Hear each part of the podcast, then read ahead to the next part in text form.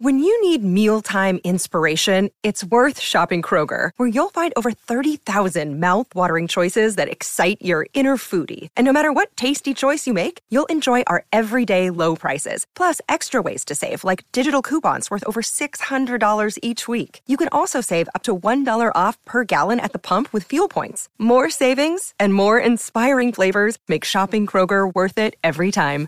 Kroger, fresh for everyone. Fuel restrictions apply. Open Mind the podcast is brought to you in association with very.co.uk. Whether you're looking for stylish athleisure or performance sportswear, there is a range to suit all your fitness needs. Shop the biggest sportswear brands at very.co.uk. Hi, guys, and welcome to my podcast, Open Mind. So today I am very happy to have Andrea McLean here today, which is a nice change for me to be on the other side because obviously you present Loose Women and you're normally the one asking me all the questions. I know, this is so nice. I just get to sit here. I know. So it's been really, I'm kind of nervous. Oh, don't um, be. Honestly, ask me anything. It's all fine. I'm just like happy to have someone to else drive the bus.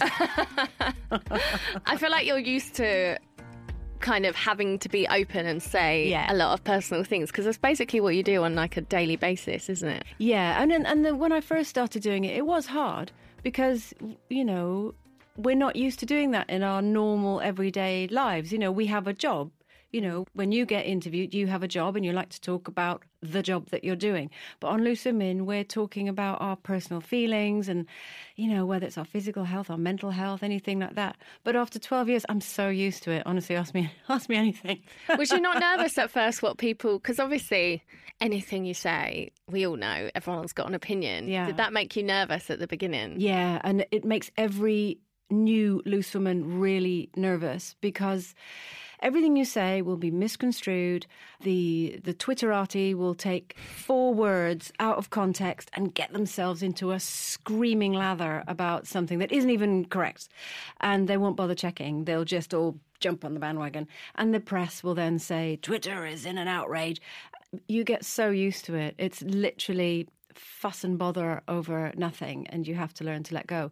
So, in terms of that, I've kind of got used to it. The hardest bit is obviously you're saying things you don't want your parents to find out or your you know your your friends you don't want to dob them in by mistake. So the amount of times that we have to go and a friend of a friend of mine to try and change it so that yes. no one knows we're talking about them or anything like that. Yeah, I feel like I'd like not have that many stories because I'd be so worried of taking anyone down and then being like, yeah. oh, is anyone going to figure out who I'm talking about? Oh, we change everything. We, you know, if it's male, we change it to female. Oh, really? You know, all sorts just to try and throw people off the scent. You know, and then afterwards we'll sit in the meeting going, do you think they knew it was actually X, Y, Z that we were we were talking about? And we do it to protect them. You know, it's yeah. not just to protect ourselves; protect them. Hmm.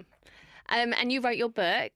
Yeah, yeah. Uh, Confessions of a Menopausal Woman. Yeah. What made you? What inspired you to do that? Well, the reason for the title, what inspired the title, was it's actually my second book. My first book was called Confessions of a Good Girl, right? And it was all about my early life. I grew up in the Caribbean. Yes, that's something because we're now our husbands are quite good friends, yeah, aren't they? Yeah. Since you did SAS um, with Wayne, with yeah. Wayne, so we've been for dinner, and that was probably my biggest revelation with you is that you grew up in Trinidad and Tobago. Yeah. yeah. And you can switch on the accent. I yeah, promised man. our producer that you would do the accent for him. Just yeah, say I can, something. I, I, can do the accent for you, no problem at all. it amazed me at dinner. I was like, no way. Yeah. So, so that book was all about that and how I got into television and sort of the first 10 years, I suppose, mm. of, of telly life because I've been in telly for 23 years now. Um, so, how the second book came about, which was Confessions of a Menopausal Woman, and I called it that because I thought, well, it's kind of me just a bit older, you know, so I'm not a good girl anymore. I'm still a good girl. I'll always be a good girl if my parents are listening. uh, but I'm now a menopausal woman. But also, it was because it came about because I had to have a hysterectomy, mm. and it was a full hysterectomy, which lots of people don't know that all hysterectomy is not created equal, um, which basically if you have a full hysterectomy, your ovaries are removed. So you go into full surgical menopause instantly. So what's the other one then, where they just take your womb? Um, that's that, that's a hysterectomy, but because they leave your ovaries, you will still have a source of hormones, Okay. whereas they take out your hormonal source. So it means that literally overnight you go like this, you literally shrivel up and die. I, I mean, I don't think you have, but sounds really positive. Anyone that's going through it, well, that was why I wanted to write a book about it because I mentioned it just in passing on Loose Women. Yeah. Because I had to explain, obviously, that I was going to be off air for a little while. And within 24 hours, 10,000 women got in touch. It was unprecedented. And so I just thought, gosh, this- is something that I was never going to talk about because I just thought it's kind of yucky and it's nobody else's business. It's really personal. But because of the job I do, I need to mention that I'm not going to be off. And I'm not going to lie and say, well, I'm going on holiday. I'm off for this reason. And I realized because so many women got in touch that actually I was looking at it all wrong. There's so many women out there who needed help and advice and support and encouragement. And if if someone like me who is on such an amazing platform doesn't talk about it, then what chance do they have of getting the information that they need? So I wrote a book and I got a menopause doctor to help me. So she does all the uh, the proper medical stuff, and I talk about it from a, a first person female perspective, just so that you get the the real stuff. I mean, I'm really, really honest in it Mm-hmm. in terms of what it feels like and what the experience is like, and then we look into what you can do to make yourself feel better if you're going to go through the same thing. And it just went mad. It became a bestseller. It's done hugely, hugely well. And it then spawned the website that I run because basically I've, I've finished writing it and thought, I don't want this to stop. I've hmm. started this whole conversation with women all about making them feel better about themselves. So Nick and I started this website called thisgirlisonfire.co.uk and it's basically it's like a portal where all these incredible women come, share their stories of encouragement, support, their journeys that they've been through all walks of life, all mm-hmm. kinds of, all, all different age groups, and it's different ways to make women feel empowered, make them feel better about themselves. Because mm. that's what I've always tried to do throughout my whole life. I'm a nice lady, and I like to make people feel good, and now I just do it online. Is that because when you were younger, did you ever suffer with unkind people? Ness, were you yes. ever bullied as a child or? Hugely Oh, Yeah. really? And was that in Trini- Trinidad and Tobago or here? here. Right. Because when I moved back, I was 15 and I was a white girl who had a black girl's voice, which was unusual at the time. And people couldn't get their head around it at all.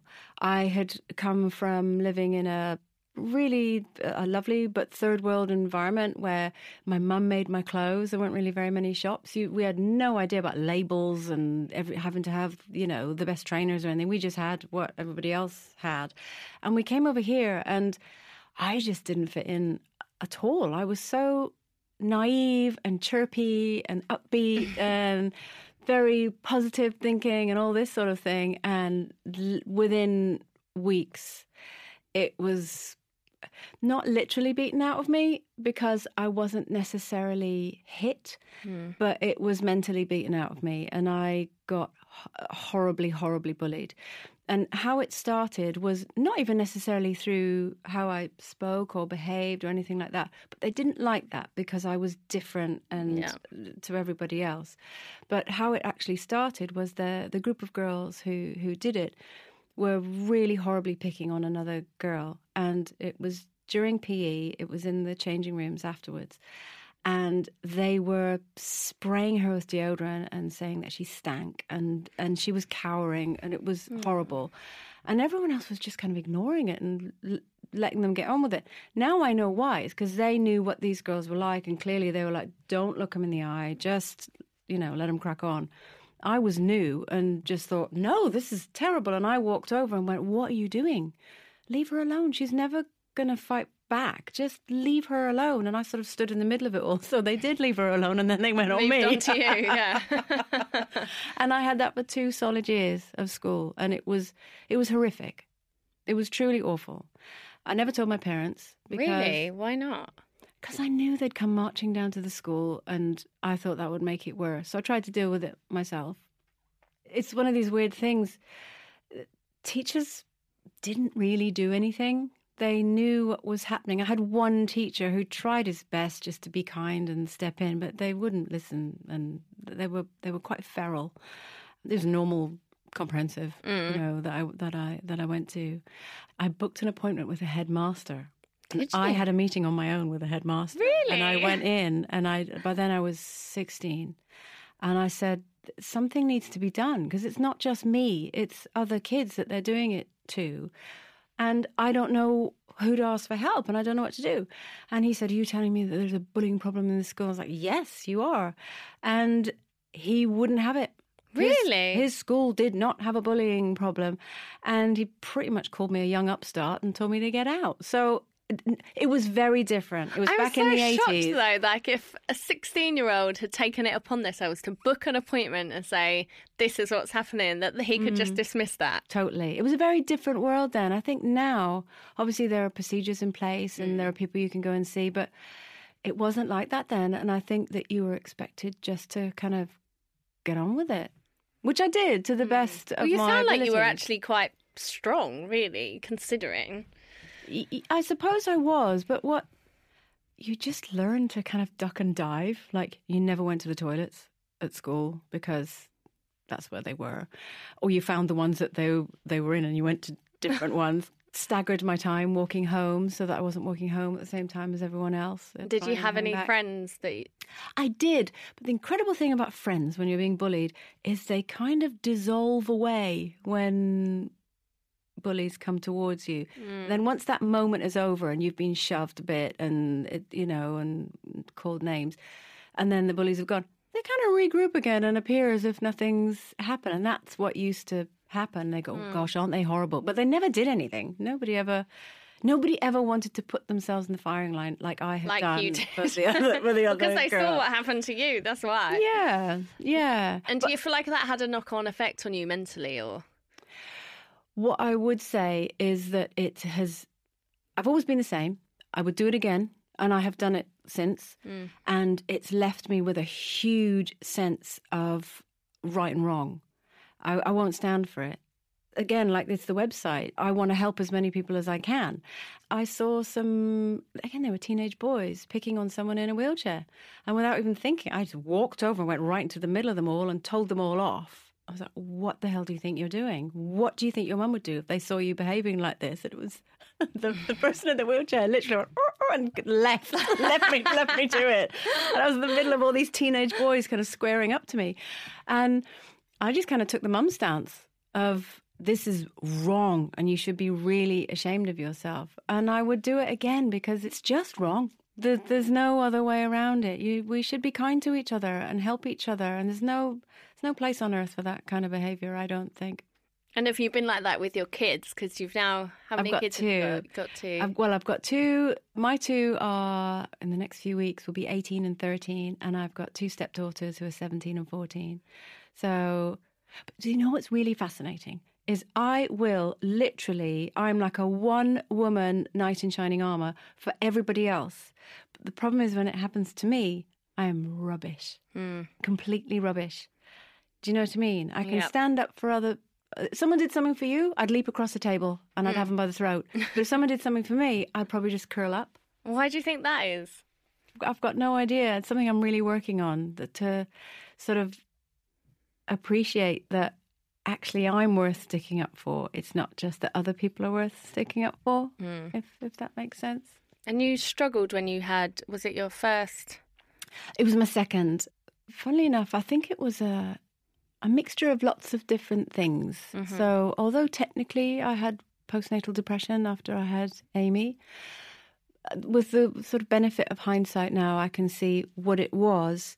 Was I went into a a very very dark place because of hormones. I do think that hormones played a, a, very big part in it, but actually, there were so many other things at, at, play, and it just all it was like a perfect storm. It all happened at that time.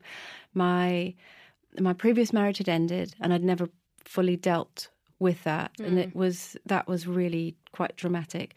I had very quickly got into a new relationship, and very quickly got pregnant. I then moved away from where I had lived for a really long time and all my support network. So I didn't have my normal GP. I had no friends. I'd moved to a different place, and, and then I also started a brand new job, whilst also doing because I did breakfast television mm-hmm. and started at Loose Women as well when Amy was 12 weeks old. So I think there was exhaustion, mm. there was no support network, and then there was also coming to terms with how my life was now, which was I wasn't living where I used to live and mm-hmm. everything was totally different. And I felt lost, felt very lost. And mm. so I hid it for about two years Two until I finally got help. Yeah. That's such a long time. It is, but that's what I'm like. I still do it now. I've accepted now that it's not since that time. I eventually got better. I, I went and I had got doctor's advice, and I was on. I put on antidepressants. But what made you get help? What was that? If you'd been hiding it for two years, when it got to a point where I felt they'd be better off without me, Hmm. and meant it, and I just thought, and I tentatively brought it up and mentioned it to my husband at the time, and his reaction was he got angry rather than really? don't be so ridiculous. Oh, mm, for goodness yeah. sake, you know, that sort of thing. Yeah. And I just thought, oh, right, you don't talk about that again. And so I never mentioned it again. And I very, I'd kind of mentioned, I think I might need to go and get help. Hmm. And he was very against medication. That's a sign of weakness. You just need to pull yourself together. So that's I- probably why you kept it a secret for two years. and that's why I'm not with him anymore. Yeah. um, and uh, I quietly went away and got medication, and it was incredible, and it really, really helped me. It was like a a switch went back on in my brain, and I started to feel stronger again. And I'm really glad that I did go on them, and I was on them for three years, Mm-hmm. and then wean myself slowly off. What I realised though is actually those tendencies were always there. That was my first big episode of it, but I have had recurring episodes since then, Mm. and the the difference is now I still keep it to myself. I'm I don't necessarily talk about it. I'll talk about it afterwards, but now I'm in a much lovelier relationship where I can actually say I'm really struggling at the moment and I'm feeling quite lost. Why do you think you find it so hard to be honest about it and say it at the time? It's it's how I was brought up. I mm. think I come from a very traditional family with you know a very loving and, and, and lovely family, but you don't necessarily talk about this, these sort of things. And also, I'm the eldest. There's eldest of two, so I've always been brave and strong and you know a good girl and that's it make everyone proud and color in the lines and don't upset anybody and don't embarrass anybody and don't embarrass us and don't embarrass yourself and and i think talking about something like that was just it was not spoken and, and actually it's still not spoken about but uh, now i feel within my house i can and it's made a huge difference. Because he understands and he'll you know he'll say to me go to bed. Go and go to bed and get some sleep and try and see if it's just exhaustion that's brought it on if you've overexerted yourself. My my worst thing is um overwhelming anxiety which sounds ridiculous i host a live tv show and i love it and randomly i never get it then Oh, really? I'm fine then. When I'm at my when I'm at work, I know exactly what I'm doing. I feel in control. Literally, the minute the you know the applause starts, it's like a pilot light goes on inside. I can I can conquer the world. I can do anything. And then as soon as that's gone, it's like all the clouds start to come back in again, and I feel I can, oh, I can feel. I don't now. Now at the moment, I feel great. I feel so worthless and so scared. Hmm. You know, to the point that, you know, we live quite near each other. Hmm. And, you know, our local Waitrose. Yep. I remember I, I went through a really bad time earlier this year and burst into tears in the car park because a man beeped because we were taking too long to park. I went into complete meltdown in the in the car park and couldn't get out of the, the car because I couldn't believe how mean he was being. It was nothing. He just beeped the horn on his on his car. and it sounds so pathetic. I mean, honestly, if you're listening at home thinking this woman seriously needs to pull herself together, I I understand. You no, know, I think a lot of people sounds. have been there. If you're already feeling like that, the pressure of like someone being a bit mean or rushing you when you're already feeling like everything's too much anyway, and then it's like that embarrassment that you've made someone wait, and uh, so many things Yeah. at once that can you can think in that split second. Yeah, I can't do this. Yeah. and I've forgotten how to drive. That's how rubbish I am. I can't even drive. Yeah, yeah, and I still have moments like that. You know, it's and the smallest little thing can trigger it off. But Nick is brilliant, and I can say to him, "I'm feeling weird, and I feel like it's coming back." Hmm. And he's really gentle with me, and I think for me now knowing that I'm allowed to say it actually lets it out hmm. rather than holding it in. Do you know? Does that make sense? Yeah. Because when you hold it in, hold it in, hold it in, and I can hold. You know, I've I've often said I should work for Pepsi or Coca Cola because I'm the best bottler there is. You know, I can hold so much in for so long, and then it literally pops out the top of my head. I can't hold any more in, but I'm getting a lot a lot better. yeah. now. Do you feel like you hold less and less in now? You're getting a little bit better at opening up yeah. sooner, or And I've started counselling as well. I'd, Oh, n- I'd never had counselling before. Um, after you've been through quite a lot. So, Yeah. so two you know previous marriages, the menopause, Yeah. hysterectomy, and do you feel the benefit of talking to someone who's like completely unemotionally attached to you? Because Yeah. I always think, yeah, it's nice to have your friends and your family or your husband or whatever that you know love you and you can tell them stuff. But I feel like there is something else about having someone who has no attachment to you, who can just Yeah. say it how. It's easier. yeah. Because I mean, I probably told more to taxi drivers than I have to some of my some of my friends. But they love you. I don't know what it is. How are you? And I'm like, well, seeing as you've asked, Mm. actually, I'm like this today. And they're like, all right, driving faster just to get me there. But yeah, it is. And I think for me, I've always, maybe it's an eldest child thing, I don't know, but I've always borne the burden of responsibility very seriously because I, I don't want to, I don't want to put upon anyone you know, I don't want to lean on anyone because I just think, oh, everyone's got their own troubles. You know, I won't bother them with mine.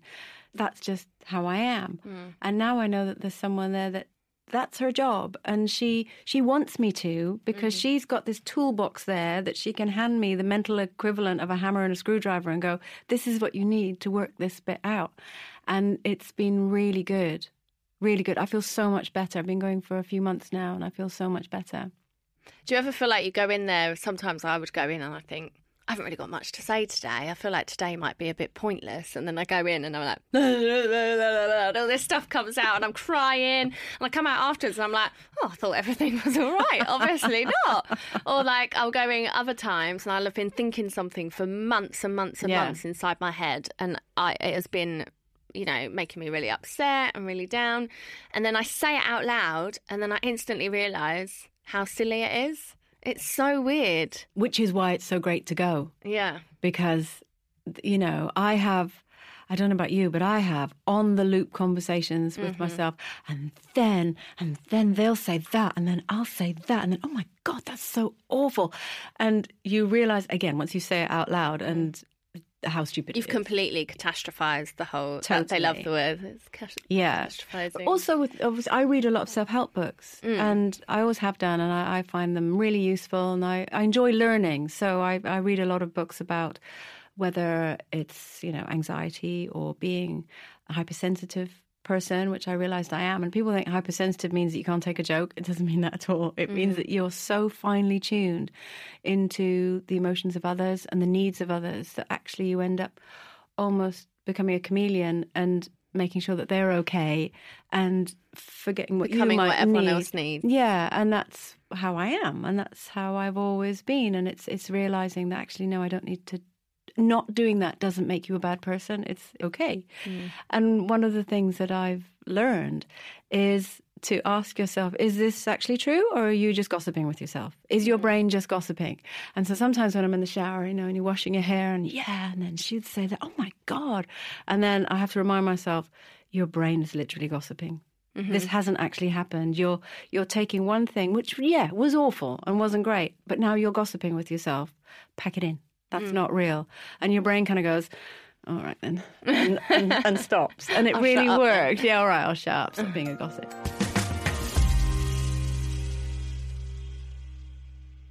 Open Mind the podcast is sponsored by very.co.uk.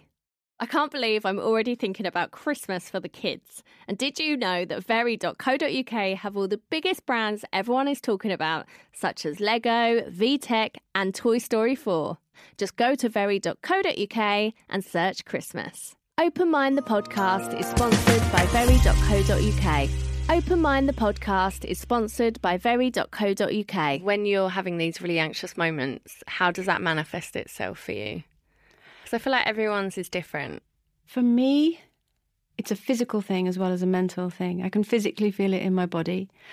It sounds very weird, but it almost starts in my arms. I can feel it in my hands and it moves up my arms. And Like a tension or like a tingling? almost like a, it's almost like my blood's got thicker. And I can feel it working its way. You know, like when you have an injection and you can mm. feel it being pumped into your body? I can feel it starting to work its way up through. I've always had panic attack since my, I had my first one in my early 20s. And it, it actually started because someone shoved me on a the escalators on the tube and I nearly went flying and fell down, which is extremely dangerous. Mm. And I kind of stumbled and it was near the bottom. And I went, Hey, what do you think you're doing? And he turned round and gave me the biggest, most aggressive mouthful. He was he swore at me. He was it was awful, and he literally shoved me out the way, and it was so frightening. But why I had a panic attack was I kind of carried on and went stood on the tube platform, and I realised suddenly how alone I was in this massive group of people in the middle of rush hour London. Nobody had helped, and no one had said, "Hang on, mate. Actually, you've really hurt her, and you've been a bit of an idiot here. Are you all right?" Nobody made eye contact. Nobody stepped in, and I realised actually something terrible could happen to me now, and no one would care. They would literally step over my body. Hmm. And I had my first panic attack on the Victoria Line tube station, and I had to literally fight my way out and end up out in the street and get air. I didn't know it was a panic attack. I didn't know what hmm. was happening, and how it felt then. It's slightly less now in terms of the physicality of it. Is it felt like uh, I had hypnotherapy for it and uh, which clearly, clearly helped a bit, but it's come back again. It feels like a, a literally a wave washing over me, but it's a wave of thick black tar. And I know that as it rises and rises, once it gets to my face, what's amazing is I can talk about it now and not have one. I used to be able to not even be able to Oh, describe really? it, and I would have one in front of you.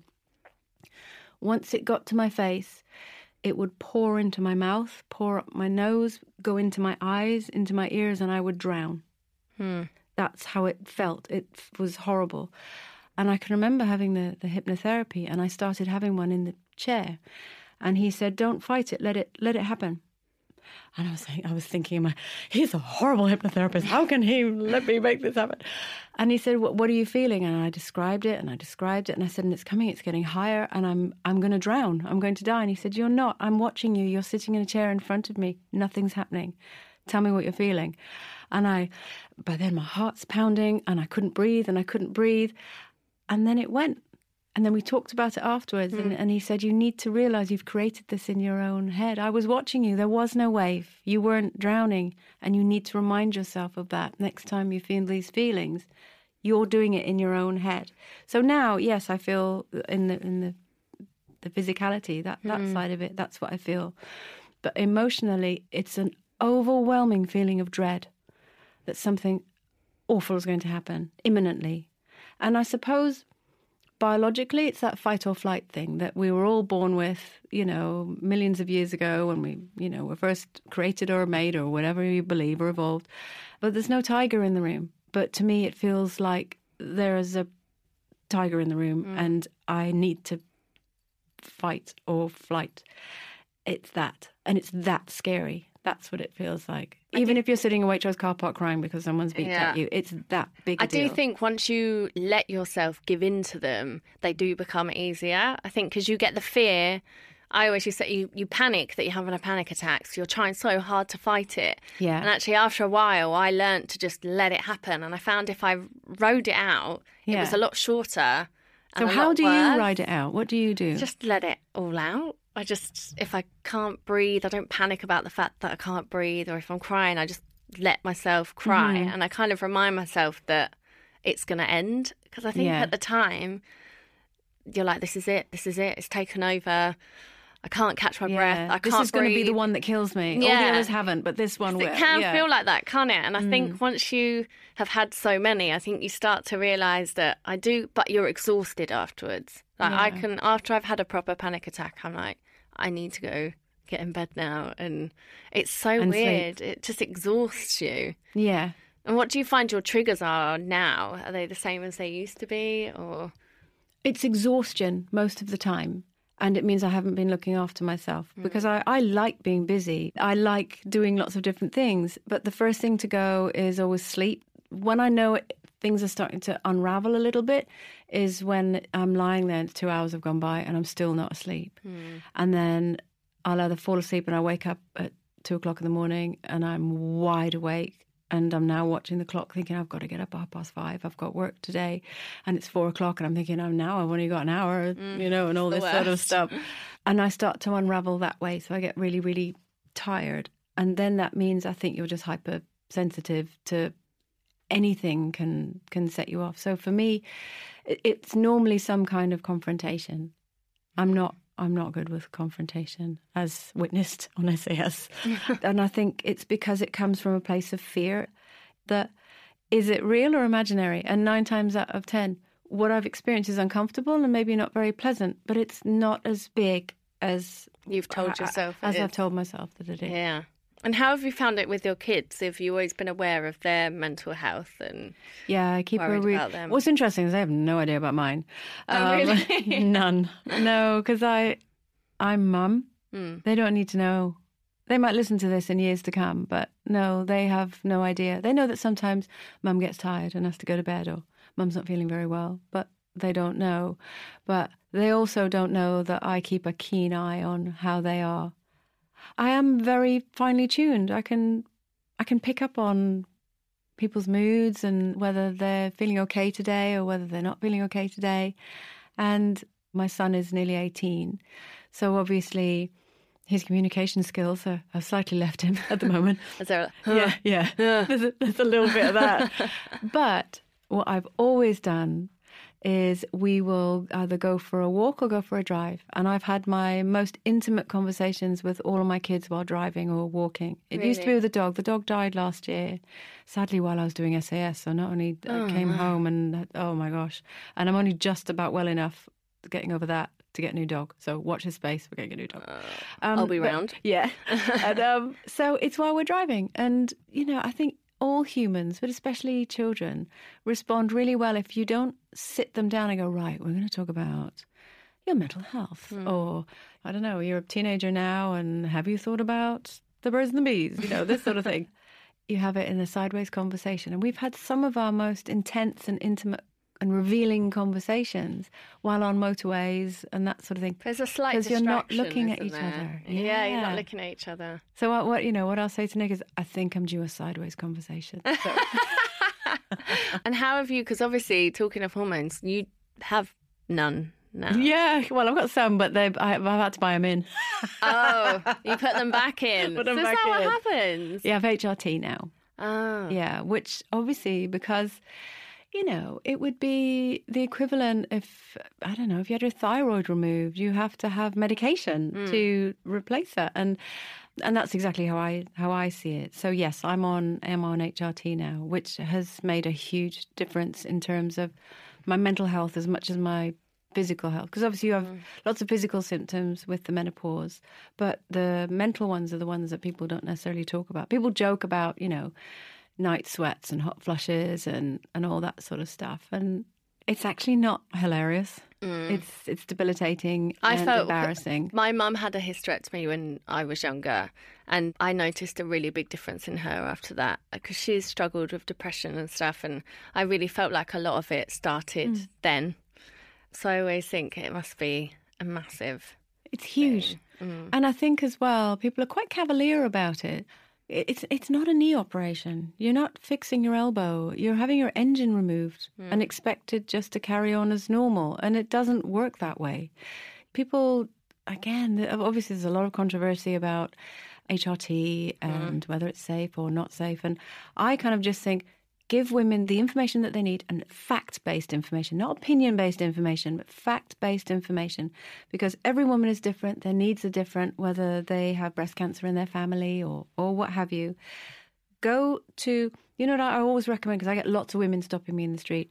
Go to the government website. Literally, you can click in menopause. There are nice guidelines there, as in the thingy for clinical excellence. Um, not as in, aren't they lovely? Download them, print them out, and take them to your GP. And that will absolutely, categorically explain what you can ask for. There's also a brilliant website called uh, The Menopause Doctor, Dr. Louise Newson. I highly recommend her as well because she's now working with the government to make sure that women get the information that they need. So, whether or not you choose to go down the HRT route should be based on facts relating directly to you, mm. not to hysteria that is in newspapers, because that's the best way to make any kind of informed decision. Mm. So go to someone who knows. And then if you choose to go down that route, you can have it tailored to you. What I would say is you don't get any prizes for trying to man up and um, you know, people say, I want to do it naturally. Great you know, and now obviously there are lots of supplements that you can take. Make sure that you're getting lots of magnesium and uh, omega 3s and eating all your oily fish and your green leafy vegetables and take um, herbal and mineral supplements and that sort of thing. But there is more help out there than you realize. Sometimes you, you might have to inform yourself mm. about what is actually. I suppose it's a bit like antidepressants, though, isn't it? Everyone 100%. has such an opinion on whether you should be on them, shouldn't be on them, and yeah. you hear all these people. Well, I ate greens for the rest of my life, oh. so I oh. came off them and I'm fixed, or you know, vice versa. And I always think every I always say to everyone, everyone's different. Yeah, you all have different things. You've been on them, and now you're not on them, and they helped you at the time. And yeah, I just think, did you get any comments like that when I didn't were, tell anyone? You didn't tell. I anyone. didn't tell anyone until I came off them. Uh, Why do you think that, that I was, was on them? Because exactly what you just said. Mm. And also, it was very different back then. I was worried that I'd lose my job because obviously I work on a show where everyone's very open, but would people really trust an anchor who's on antidepressants? Hmm. They might not. Clearly, I was fully capable of doing my job at the time because no one noticed, but I said so afterwards. Hmm. You know, and and what's wonderful is obviously I still have my bumps in the road now, but I am so much better. And again, since having counselling and everything else, I'm much more open about it. And I'll say, I'm having a wobbly day today. I'm totally fine and across everything with work. But I just want to let you know I'm feeling a little bit wobbly. Mm. But, you know, never doubt me when I'm doing my job because actually my job, something clicks into my brain and I love it yeah. and it's amazing. But just let you know, it's amazing. I might be it? a bit quiet today behind the scenes, and yeah. it's I'm not. It's nothing anybody's done. I'm just feeling a bit like this today. It's mad how you can feel like that and then just go on and do a job and do it properly. Like if I'm feeling rubbish, the best thing for me is to work. 100% work is my savior mm. because it gives me a purpose to you know if i don't know if anybody listening uh, listens to tony robbins but tony robbins he's obviously a he's like a lifestyle guru and mm. an amazing life coach and all this and he talks about changing your state and it's you know if you're feeling a certain way the most powerful thing that you can do is change your state and for me obviously if i'm not physically going to work that day, go for a walk, do something that changes the state that you're in. And even doing something as simple as that, like, you know, this morning I was getting in a tailspin about some random thing that had happened. And I realized what I was doing. And I had a bit of time this morning. So I took myself off. The kids had gone to school, so the house was empty, and put some music on. And I love yoga. So mm-hmm. I did a proper hour of music on my own because um, I'm not great at it, but I love it. You know, yoga to music, and totally lost my you know train of thought. I was purely thinking about the moves that I was doing, and an hour later, I'd forgotten what it was that I was getting in a tiz about, and that's changing your state. Mm. So that's what work does as well. You get up, you have to get yourself dressed and ready. For me, it's reading the papers, being across the news, making notes, making sure and you don't have time to think about anything else while you're thinking about that. So it's it really work works for me. Mm. Work so is would, good. Would that be your biggest tip then to anyone that suffers with anxiety or anything like that? Is change your state. And you know, I do talks and things for well, anyone who'll have me, to be honest, but you know, women's groups and you know, and this sort of thing. And I'm a, a great advocate for meditation and changing your state in whatever form that might be. For me, meditation hugely works. I've been doing it for years now, but I really do find that the moment that my mental health dips is when I've thought, oh, I'm fine now. And then I mm. stop doing everything that's been working and then it's it's like playing flappy birds you just have to keep tapping keep tapping yeah. otherwise you face plant and for me once i get back into the meditation and and i love yoga it, i've also I did a run earlier this year with Bryony Gordon. I'd never run oh, before. the one, the one in my pants. pants. Yeah, yeah, that one. And I'd never run before. And sadly, I haven't done it since, but I, I will try and get back into it again.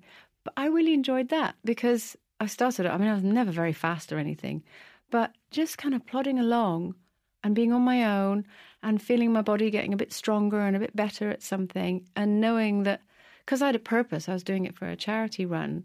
I could say, sorry, I, I can't do that right now because I need to go for my, my training run. Mm. And then mm. because you had a purpose, everyone at home would be like, oh, no, that's all right. We'll, we'll, we'll do it, mum. It's fine. You were changing your state and you came back and you, your heart's pounding a little bit and you're sweaty and you have a shower and you feel great. And like I say, you, you can't remember what it was you were bothered about. But what I would say is, you know, walk around the block, take the dog for a walk Sometimes I'll just walk to the corner shop and go and get the papers. And even by the time I've done that, I can't remember. The, the thing I was bothered about doesn't seem that mm. big a hmm. deal. And that's changing your state. Okay. Change your you. state so that you're not in such a state. Tagline. There yeah. you go. I'll let you own it. well, thanks for coming on and being so honest. I feel like it's something you do every mainly every morning and we get to see, but it's nice for it to just be about you and not oh, about everybody else. I'm not fighting to get a word no. in. Thanks. Thank you. Open Mind the podcast is sponsored by very.co.uk.